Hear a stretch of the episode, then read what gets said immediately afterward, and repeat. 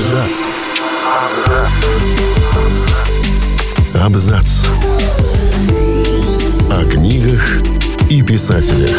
О книгах и писателях. 6 апреля 1992 года ушел из жизни американский писатель-фантаст и биохимик Айзек Азимов. Всем привет, я Олег Булдаков и сегодня я расскажу о том, как русский эмигрант Азимов стал легендой научной фантастики и главным популяризатором науки в США, почему его подозревали в связи с коммунистами и как он боролся со СПИДом, которому привела неудачная операция. Жизнь прекрасна, смерть несет умиротворение. Болезненным является лишь переход между ними, писал Азимов в своих мемуарах. О том, что последние годы своей жизни писатель умирал от СПИДа, знала только его семья. Лишь спустя 10 лет после смерти фантаста поклонники узнали правду от его овдовевшей супруги Джанет. По ее словам, Айзек Азимов страдал от стенокардии и болезни почек, поэтому в 1983 году решился на операцию. Поначалу он действительно почувствовал себя лучше, однако уже через пять лет его здоровье начало стремительно ухудшаться и встал вопрос о новой операции. На обследовании медики диагностировали ему положительный статус ВИЧ, выяснив, что заражение произошло при переливании донорской крови. Поскольку в те годы уже вовсю свирепствовала эпидемия СПИДа, на фоне паники больные считались изгоями в обществе. По этой причине врачи посоветовали Азимову никому не говорить о болезни. О переживаниях Азимова и его борьбе с болезнью знали лишь немногие близкие люди. При этом сам писатель работал вдвойне усерднее и не демонстрировал пессимизма на публике. На одном телешоу Азимова спросили, что он думает о смерти. Ученый признался, что его волнует не столько конечность жизни, сколько утрата способности мыслить. Однако мне не о чем беспокоиться, потому что у меня не было идеи, которую я бы не зафиксировал на бумаге, пояснил он журналисту. За свою карьеру Айзек Азимов написал более 500 произведений, причем не только в жанре фантастики. Он также продолжал публиковать научные исследования и нон-фикшн статьи. «Мне нравится летать в космос, в своем воображении, конечно», – шутил писатель, добавив, что страдает от аэрофобии. Страсть к знаниям у Азимова была с детства. Однако писателем он стал по чистой случайности.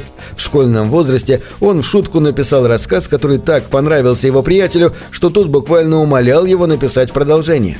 При этом сам Азимов особо не испытывал страсти к художественной литературе. Признаюсь, я никогда не читал Хемингуэя, Джойса, Фитджеральда и Кавку. Пока я жив, я пишу о фантастике 20 века, и это чувствуется в моих текстах вне сомнений. Я не стараюсь писать поэтично, в изящном литературном стиле, предпочитаю писать понятно, поскольку мне доставляет радость ясно мыслить. До Азимова большинство произведений в жанре научной фантастики фактически не имели отношения к науке, поскольку его коллеги в действительности писали приключенческие романы, используя элементы фантастики в качестве экзотического ландшафта других планет. Айзек Азимов не только следовал традиции Хьюга Гернсбека ставить в основу жанра эксперимент, но и ввел в употребление новые понятия. Например, три закона робототехники и психоисторию, наука о поведении больших групп людей – Такое направление получило название «твердая научная фантастика», в отличие от мягкой, гуманитарной фантастики, в основу которой легли социальные вопросы, а не научные эксперименты. Именно Азимов, наряду с Артуром Кларком и Робертом Хайнлайном, считаются большой тройкой писателей золотого века научной фантастики.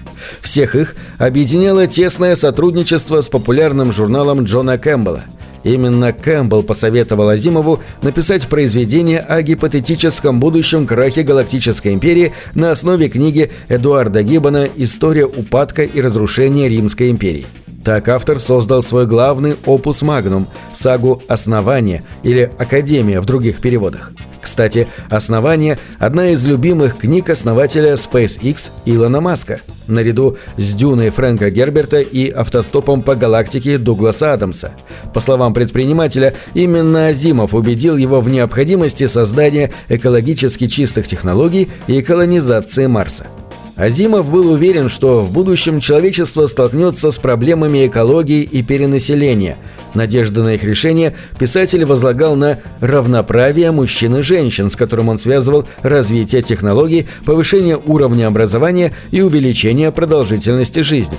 Если женщины получат возможности наравне с мужчинами и смогут вести бизнес, участвовать в политической, религиозной и научной сферах, то у них не будет острой потребности рожать много детей. До тех пор, пока их ценность в обществе ограничивается лишь материнством, планета будет сталкиваться с угрозой перенаселения и прочими бедами, объяснил фантаст в интервью 1988 года.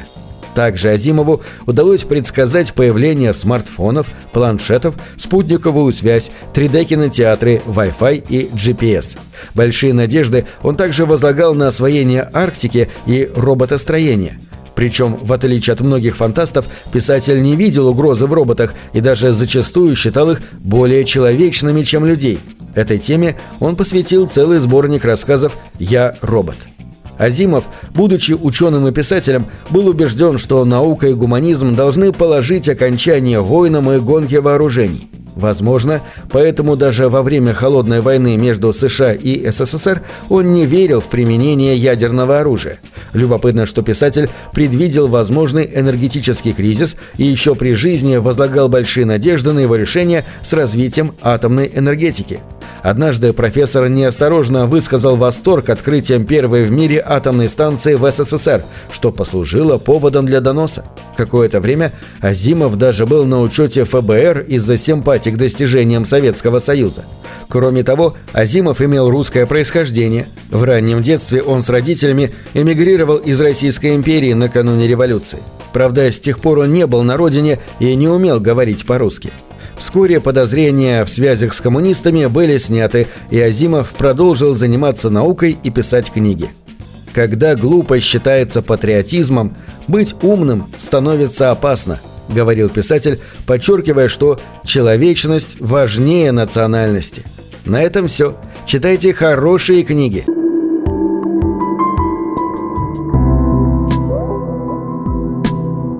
Книги — это двери выводят тебя из четырех стен.